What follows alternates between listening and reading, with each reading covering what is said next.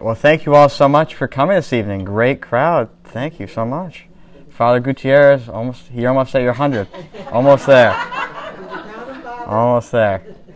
All right, let's start with a prayer from Fratelli Tutti itself. In the name of the Father and the Son and the Holy Spirit. Amen.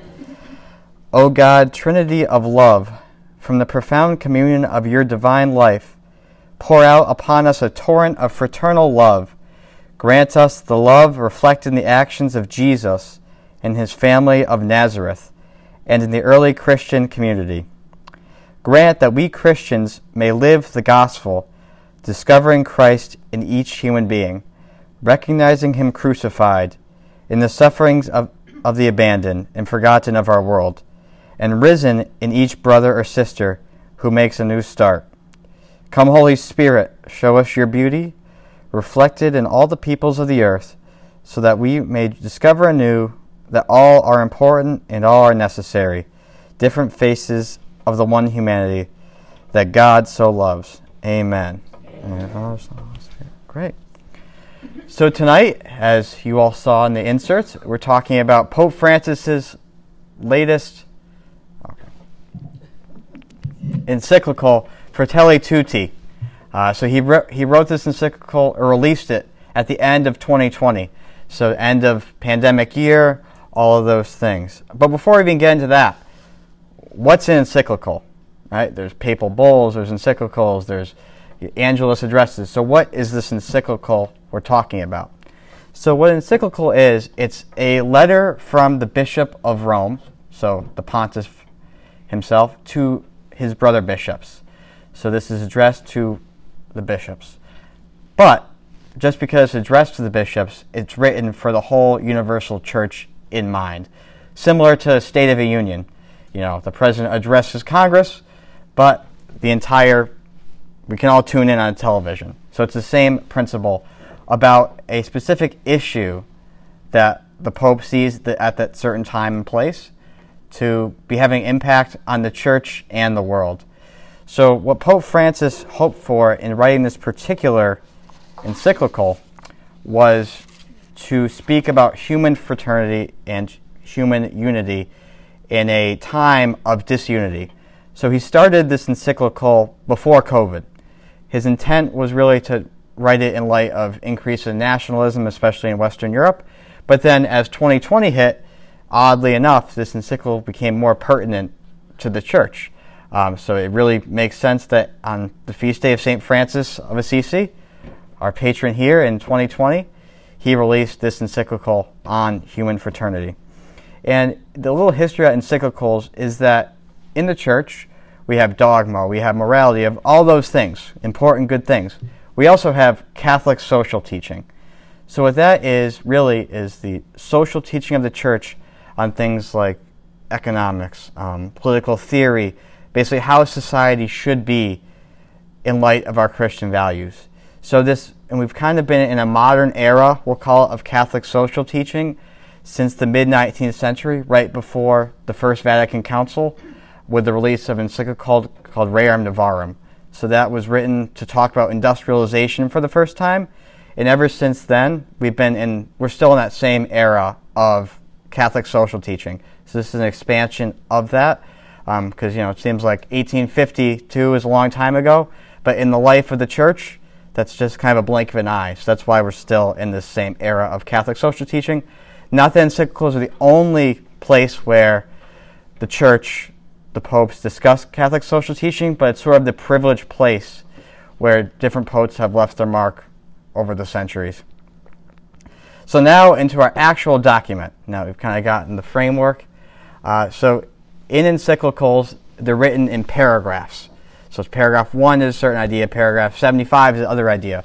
So throughout this, when I say in paragraph 12, for example, that's why I say that because it's written in chapters, but the paragraphs are the typical references when you're reading an encyclical or most papal documents like that. So he starts with the term, Pope Francis does, globalism and what that means for us. And he kind of says that what globalism has become, it was not is not its purest intent. Is that globalism has been kind of co-opted in a sense only to talk about economic and political structures. So, you know, think WHO, think the World Bank. So, what globalism has done, in his words, is not make us brothers and sisters, but make us more so neighbors or trading partners. So, because you know the Pope, he wants human fraternity for all, one one church, one human family, is that you would think that you know globalism is a good for him, but which he does think it is. But unfortunately, Pope Francis says is that globalism has become not about people, but about systems and money. So that's kind of the first critique of the global system that he has. And I know many of us probably don't work for, you know, WHO or the IMF or anything like that. So it's like, you know, Pope Francis, what can we do ourselves here in New Britain to make this globalism more applicable to us? So I think the best thing we can do is pray for our brothers and sisters around the globe more intentionally. So anytime you have the news on, you know, people often get worked up about the news negative. Instead of saying, oh, that's terrible, this, which it may be, offer a quick prayer for them, right? Because we can't change, you know, trade agreements or immigration policy ourselves from here. What we can do is pray for globalism to become about our brothers and sisters, not about our arrangements, so to speak. And then, right after that, Pope Francis goes into a theme of his papacy so far, which is the throwaway culture. He sees individualism as being kind of apart from reality, and that's because of consumption. So, you know, freedom is a good thing. Our church wants us to be free. We're made in the image of likeness of God. But oftentimes, what freedom becomes is not what we ought to do, but what we want to do, or not what we should, you know, buy, consume, eat, any of those things, uh, but how much can we do it? So he sees a lot of these global issues really come down to individual decisions that we all make, being about consumption. How much can I take in? How, what can I gain from it? Not what's my proper place in this arrangement, and then how can I do it for the whole family? So that's kind of his base. If he has to pick one thing where the, all these different issues in this encyclical come about, it's a misunderstanding of what we are as individuals and how, as individuals, we should relate to society at large. And then in paragraph 17, I think that he basically encapsulates his entire papacy or his papal message so far. He has this quote We need to think of ourselves more and more as a human family dwelling in a common home. So I think this really, the common home, one family, has been, since you know he was elected in 2013, has been his go-to papal theme because every papacy, every presidency has certain themes they hit on, certain ideas they want to get through. So I think this that quote really encapsulates it. And what this quote really is, it's twofold. It's not just we should all love each other and do our best for each other, which is true. It's not not true, of course, but it's really a call back to our baptism, because our baptism is not just a sacrament that cleanses us from our sin. It primarily is that you know cleansing original sin, but our baptism also has a social aspect to it. So when we're baptized, it's not just for ourselves, is that we're also entering in to the universal church, both here on earth and in heaven. So when we think of what does it mean to, you know, be accepting or you know, be open, things like that, is recall your baptism and what that means. Is that we are entering in to the family of God, not just, you know, be nice. It's really it's sacramental, this unity that he speaks about. And also this common home, one family we have to remember his last encyclical, Laudato Si, which was about you know environmental care and our duty as Christians as environmental stewards. So he's continuing that theme in this encyclical about taking care of our common home, taking care of the environment, using our resources that God has given us in a way that is fitting, in a way that is proper to us as human beings. And then the great thing about Pope Francis, I think, is that the way he writes and talks sometimes it kind of bites. And it's a little off the cuff, but it bites. So right after he, this great quote, we're talking about you know unity and family and consumption. He just goes very specific. He says wasting food is deplorable in the extreme. So he gets to more kind of ex- very detail oriented. I've I've read this after I'd been to a banquet, right? And everybody at the everybody at the banquet, it was a standard food. Everybody got a steak. That was the meal. It was about. And I was reading this, and at my table, they were very large, and no one could finish the steak. And that kind of is almost. I realized that that type of mentality or waste is so ingrained in us as in the West. It's just we're used to seeing food go down into the trash. Um, so at the end, we'll have a little Q and A. And if any of you have ever had any experience or suggestions about how you in your own lives have limited consumption, I'd love to hear it because it's an issue, and I have no solutions. And the Pope diagnosed it as a thing. So if you've done the little things in your own life, I'd love. To, I'm sure we all love to hear those things as well. Um, and funny enough, actually, right last week he addressed Pope Francis did a group of European youth, and he decried kind of reckless meat consumption. So he's kind of keeps building and building on these themes, even outside of his official documents. So, like I said again, all the papacies have certain themes, so he's continuing on our common home throughout his addresses, even just to last week. And then we start to get into, I think, something we all saw, especially during the pandemic, is he laments what he calls the discarding of the human family in a twofold way. He says it's at the beginning of life and the end of life now, especially the birth rate, especially in Italy. I believe in Italy now the birth rate is you know below one child, right? And he so he decries both the decline in the birth rate and the flippancy, I think, is probably the best adjective to use towards the elderly and the sick in the time of the pandemic. So he sees these two things, you know, declining birth rate, not seeing having human families as important, as the same kind of line of thought as mistreatment of the elderly towards the end of life, because it shows a lack of care or a lack of understanding of the human person and its relation to each other because you know we're not on an island here. We're here in our church in our world. So from baptism on, we're all you know members of the church. So I think it's a good reminder for us that treatment of the young and treatment of all ages needs to be have the image and likeness of God. It's right on their foreheads, right? So birth, death, it's all you know a constant mountain through life, but we're all human beings in the same family. So he sees that the same issue, beginning of life, end of life, it's the same kind of throwaway culture, as he so often says. Um, and then in paragraph 33, he diagnosed something in the pandemic that I saw a lot, especially the people my age, is that what the pandemic was for many people was a realization of our mortality, right? Because it's easy to go through life sometimes thinking, you know, next year, five years, 15 years from now, X, Y, or Z will happen. And unfortunately, I'm sure we many of us saw in the news, you know, depression, drugs, all those bad things seem to skyrocket in tandem with the pandemic, right?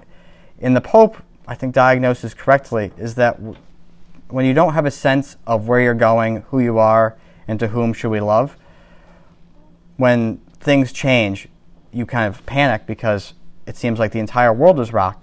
But we as people of faith know that, you know, we're here. This is a temporary stay here on earth. Um, our home is in heaven, not on earth. And I think many people during the pandemic, if you didn't have the hope, because we're, you know, a religion of hope, without hope, it was an extraordinarily scary time. I know, I, so my undergraduate, I ended in the May of 2020. So a lot of people I knew, all of a sudden, you know, graduations, all those you know jobs got cut, things like that. So I think it was extremely hard for people. Again, in di- same issues, just plays out differently in your, in life. You know, end of life, you're worried more about your actual mor- mortality. You know, how does the pandemic affect me? And I saw a lot of people lose hope in that the things that were promised to them, so to speak, in their post collegiate years were taken away.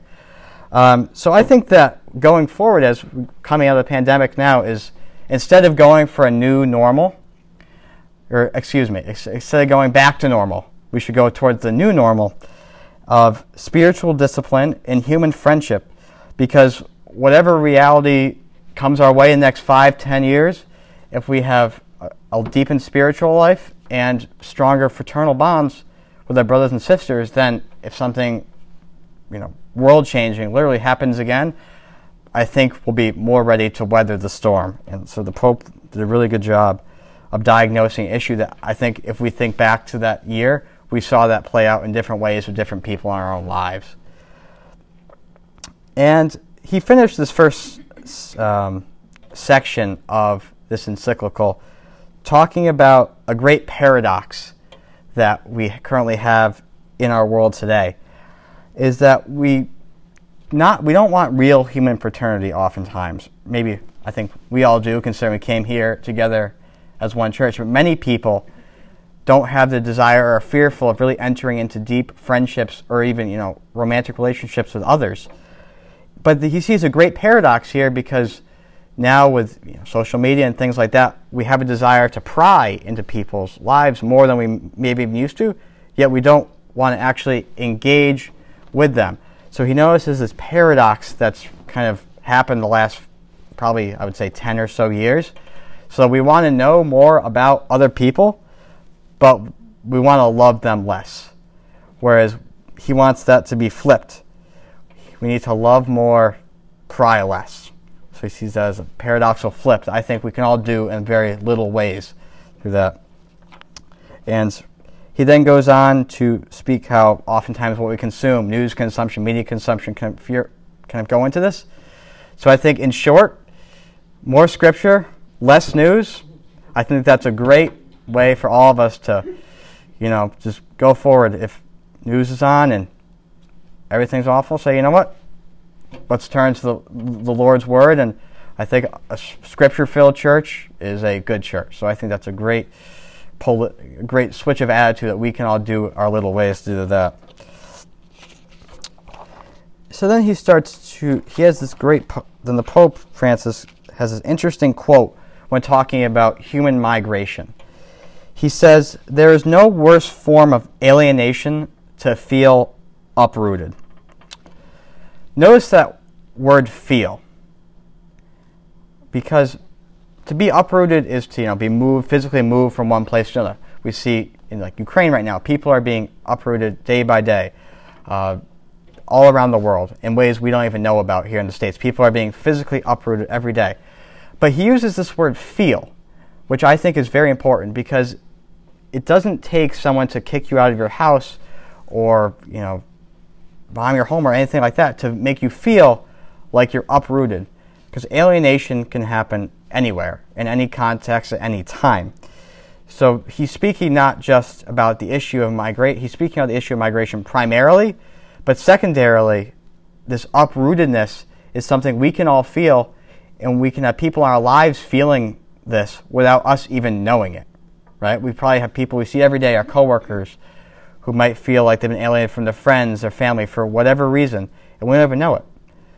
So I think that what we can all do is we can't all go, you know, open homes for the migrants and things. We don't have that ability because we all have our own gifts, we have our own unique situations. We're not all called to do great things, so to speak. But we're all called to do great things with little things with great love. So I think if we ask the Holy Spirit to say, who in my own life has a sense of feeling uprooted, who is feeling alienated from their family, their friends, or maybe even something I did and I even know about it, is to ask the Holy Spirit to enlighten you so that way you can be that friend, that brother, that sister to that person that you don't even know needs it at this point. So I think that's a little thing we can all do in our own lives. And then I think he hits it home uh, when talking about Pope Francis about us possessing our time. I think of all the things that we possess money, homes, things like that at the root of it, we're probably most possessive of our time, right? And Pope John Paul II had this great quote regarding this. A reporter asked him, Holy Father, what you, you're very busy. You're running a billion person church. What do you do in your free time? He said, all my time is free. Right? Because all things come from God and return to God. So whenever we want to, you know, have that tendency, oh, can you help out with this? Can you drop off this at the dry cleaners? There's that kind of uh, feeling that we get, I think, sometimes. And he hits that home. And Pope Francis speaks at length and connects it to last weekend's gospel about the Good Samaritan. Because, you know, the, the passerbyers, you know, there's historical reasons why this group wouldn't want to help that group. But I think at the root of it is that when you, those passerbyers, even 2,000 years ago in Galilee, it's because they didn't want to give up their time, right? To be hospitable, to enter into brotherhood and sisterhood with strangers or even people we know and love in some circumstances. Um, so then Pope Francis gives us a good example of this, of how this to change this, about how we can be more giving. He talks about the rule of Saint Benedict, Saint Benedict, who we celebrated last week, his feast day. Great contemplative, you know, prayer, silence, work. That was the rule, right? But Pope Francis makes it clear that in his, you know, Saint Benedict, when someone came to the door of the monastery needing help, or even maybe they didn't even need that much help, but they came looking for something, is that you were to break your contemplation and your prayer because of the great gift of the stranger, the great gift of these chance encounters. So I love that term he used, the gift, right?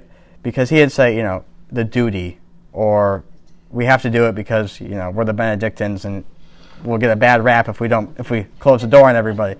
He said the gift of these chance encounters is where our heart should be, even more than in a contem- contemplative state. Even so, I think that if these great giants of prayer of the church can break, you know, hours and hours of adoration, I think that we, in a little ways, can do this when someone asks for help. Just simple dry cleaning, a little side project of work, anything, just a little bit. Remember those monks.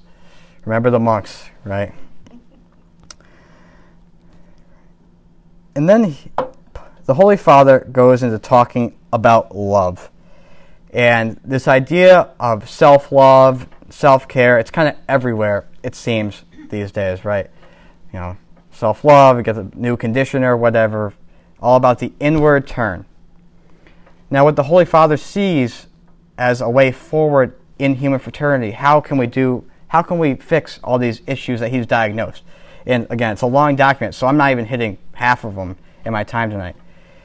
It's about changing our love from the inward to the outward, right?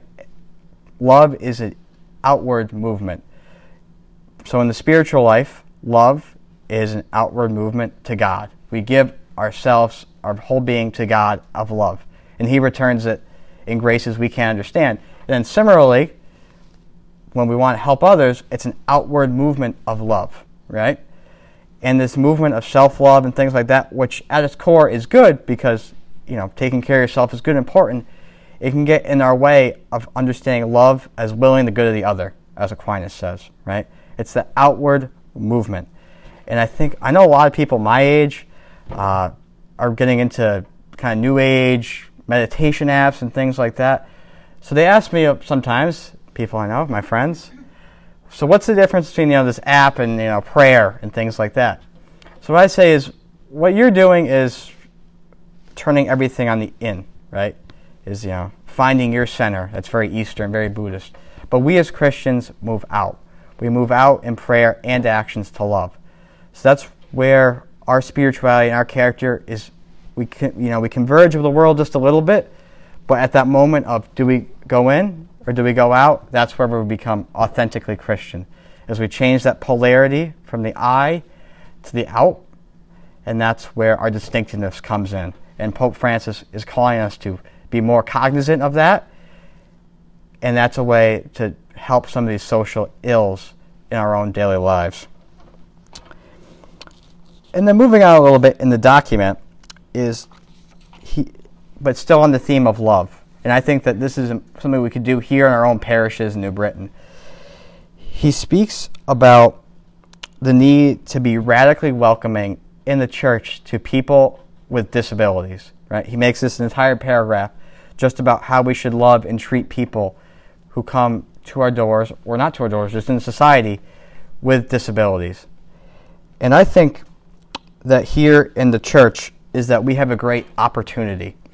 Um, I've seen parishes on both ends of the spectrum in terms of this. I have one parish in the Archdiocese. I know the pastor there, and he went up to you know families after mass and thanked them for coming, you know, for their children maybe with Down syndrome or things like that, which maybe other churches they weren't as welcome. They got the stink eye because maybe some noise, things like that. But what the pastor did and had some key volunteers do was thank them and w- welcome them back. And about a year or two went by, and all of a sudden, more and more of these families started joining this parish because they knew that they would be welcomed and loved here, and their kids would be treated like that. So it was a movement of love, which then turned into an evangelization opportunity. So I think here in New Britain, you know, any of our three churches we have mass at, if we see, you know, a, family, which is oftentimes younger families, um, Down syndrome, things like that, you don't know them, or maybe if you do know them, or you've seen them for a couple years, just say, "Thanks for coming today. It was nice to see you." And to people who may have felt put off so many times by other people, other groups, church groups, non-church groups, just have that thank you for coming. I hope to see you again. That could mean the world to them, and who knows, that could invite more and more families that they know into our community here in New Britain. So then Pope Francis moves in skipping ahead a little bit to talking about private property. So this is a little different than, you know, the love we've been talking about, but, you know, he covers a lot of ground. It's encyclical. Um, so there could be many, many courses, many, many books about Catholic social teaching and private property. But what Pope Francis is kind of doing is continuing a line of thinking from Pope Pius XI, who in his encyclical Quadragesimo Anno, said private property is a secondary right. So we have a right to property, we have a right to private property, but we can never forget that all of our goods, all of our time, all of our talents are secondary to our duty to the first to the Lord and, and second to each other. So again, private property and Catholic social teaching, massive, massive topic. But I think if there's one thing to remember from this encyclical or just from the entire Francis papacy when it comes to private property, because I know he can be talked about in certain ways in regards to issues like this, is just to remember everything came from the Lord, everything's going back to the Lord. And I think, without getting into the weeds of it, is that's just a good Christian principle to remember with our time, treasure, and talents. And so then we, this is, he then moves on to talk about immigration and it's a very long chapter. Again, Catholic teaching on immigration is very complex, more than we could talk about in this time tonight. But he does something that him and St. John Paul II also did a lot. He says, Young people are the ones that give me hope in regard to this. Um, young people are the ones who are guiding us in how we engage other cultures, or in his words, how we gain harmony. And I've always kind of never understood both Pope Francis and St. John Paul II. Why, why do they always say young people? Because I'm like, you know, we're universal church, we have our baptism, things like that. But I think that what the term young person means is it means, you know, someone's young. You know, I'm 23, I'd probably be considered a young person in Pope Francis's mind. but I think in, what the really, at the heart of it is he wants to turn this youngness into an adjective, not a noun, right? Is we can all be young at heart. We can all have opportunities to grow in harmony with others. We can all be open to changing relationships, changing the way we love others, changing the way we love the Lord. So he keeps saying, young people, young people. But we're all called to be young and docile in all of our way of Christian living. So I think that's a, just a turn of phrase we can think about because it might be saying, Pope Francis, you're talking for three pages now about young people, but you know, I'm in my 60s and I'm in my 70s. What does this have to do with me?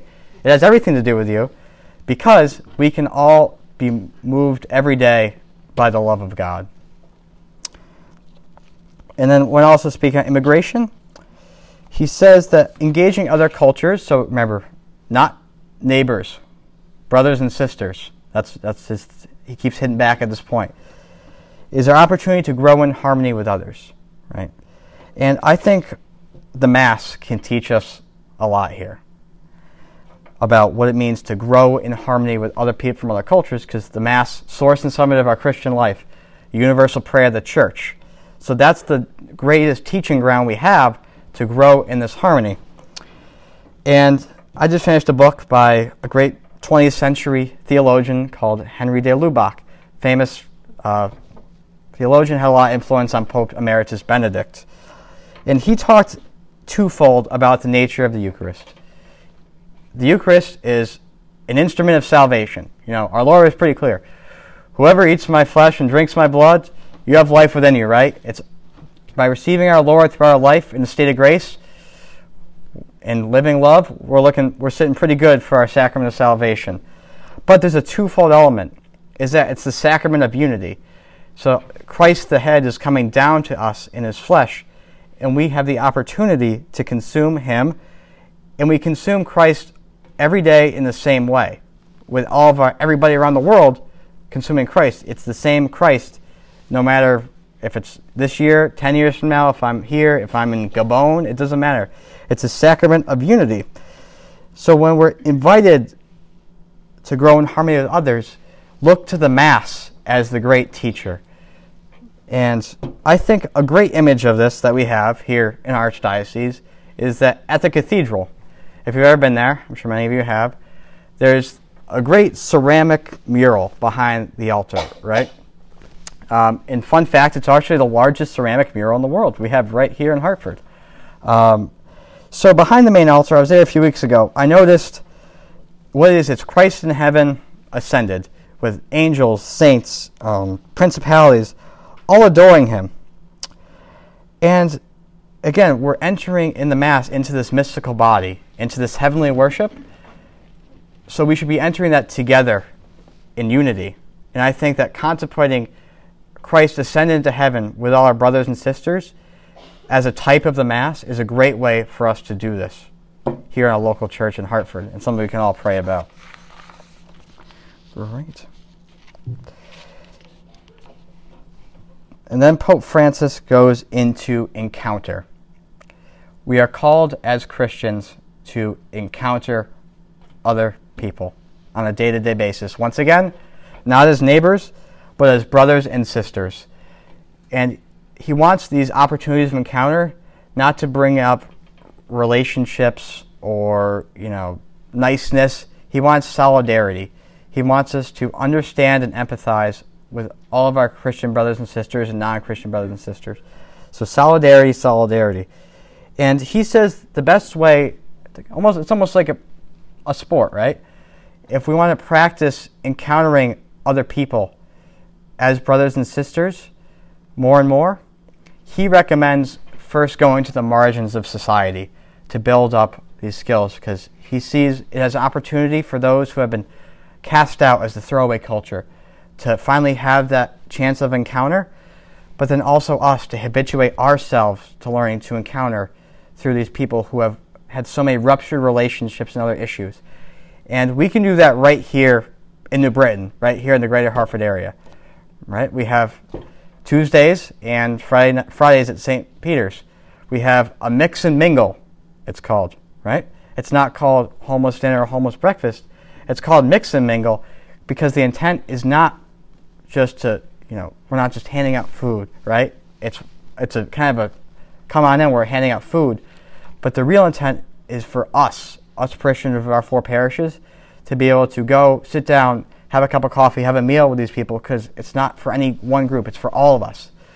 And I'm sure there's many, many other nonprofits here in New Britain or just even walking at you know Stanley Park across the street for these chances of encounter with the least among us or those who have been thrown out. So it doesn't have to be great. Again, you don't have to fly off anywhere. You can do it right here in New Britain to grow in solidarity and love um, for our brothers and sisters.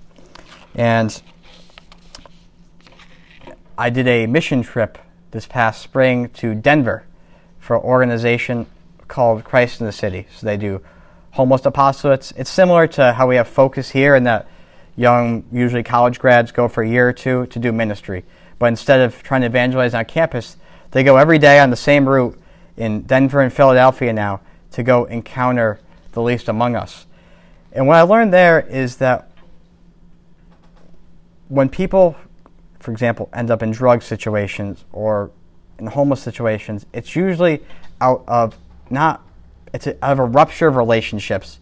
So say you have, I'm sure if your car broke down and you ride to the hospital, you probably have 30, 40 people who you could call, probably right here in this town, who would give you a ride. So where a lot of these, you know, people who are on the margins of societies are, is because every single one in their phone book, for whatever reason, that relationship has been ruptured. So what Pope Francis is calling us to do is that now that their address book is, you know, all crossed out, so to speak, is we can go and be that first person to be added to that book, right? We can encounter them and have solidarity with them as a human being right here in our own town, in our own parish, even here in New Britain. Right? So, kind of a final clincher that Pope Francis has in his encyclical is this quote Religions must never incite war, hateful attitudes, hostility, and extremism, nor must they incite violence or the shedding of blood. So the Holy Father here is speaking to us, right? You might think, how is he speaking to us? I can't command a military invasion. I can't do any of those things. So how am I going to not incite war or extremism or hateful attitudes?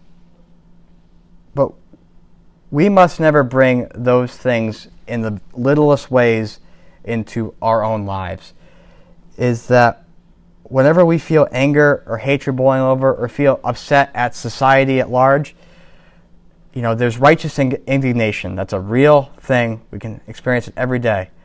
But we must never let that boil over to our response in our way we treat our brothers and sisters. So whenever we start to feel those feel angry or hatred boiling over, let us turn to prayer and love, not words or Facebook posts or anything like that. So that's how Pope Francis is speaking to us, I think, in this way, because again, we can't command armies or, you know, reestablish the rules of global trade, but what we can do is pray and love other people. Again, not as neighbors, not as trading partners, not as, you know, fellow New Brittanites, but as brothers and sisters in the Lord. Um, so again, you know, this was a long encyclical. Pope Francis spoke about many, many things in this, and he's expanded upon many of those themes, like just war, death penalty, things like that, in this document, and then in other documents as well. But in the time we had tonight, um, this is what we do. So I encourage you, if you have the chance to read Fratelli Tutti, do it. But if it seems a little daunting, maybe to read the entire encyclical or something like that, I recommend his homilies. So you can find his homilies, his general audiences, all on the Vatican website, all for free. Um, you know, organized by liturgical season, themes, things like that. So I think that's a, if you want to get to the heart of Pope Francis, because I mean, people think a lot about Pope Francis in different ways. I think just go to his writing, and that is where you'll find kind of these consistent themes of love, prayer, and not neighborliness, but fraternity throughout his papacy. Uh, so, um, before we go to little short question answers, we'll finish with a prayer. His second, he had created two prayers himself for this uh, encyclical, so we'll finish with his final one. But in honor of Pope Francis, I'll, we'll do it in Spanish. All right. Nombre de Padre, Hijo, Espíritu Santo. Señor y Padre de la humanidad, que creaste a todos los seres humanos con la misma dignidad y no fuende en nuestros corazones un espíritu fraternal. Inspiranos un sueño de reencuentro, de diálogo, de justicia y de paz, impulsanos a crear sociedades más sanas y un mundo más digno, sin hambre, sin pobreza, sin violencia, sin gorezas. Que nuestro corazón se abra a todos los pueblos y naciones de la tierra para reconocer el bien y la belleza que sembraste en cada uno para estrechar lazos de unidad, de proyectos comunes, de esperanzas compartidas. Amen. In the name of the Father, Son, Holy Spirit. Great. So.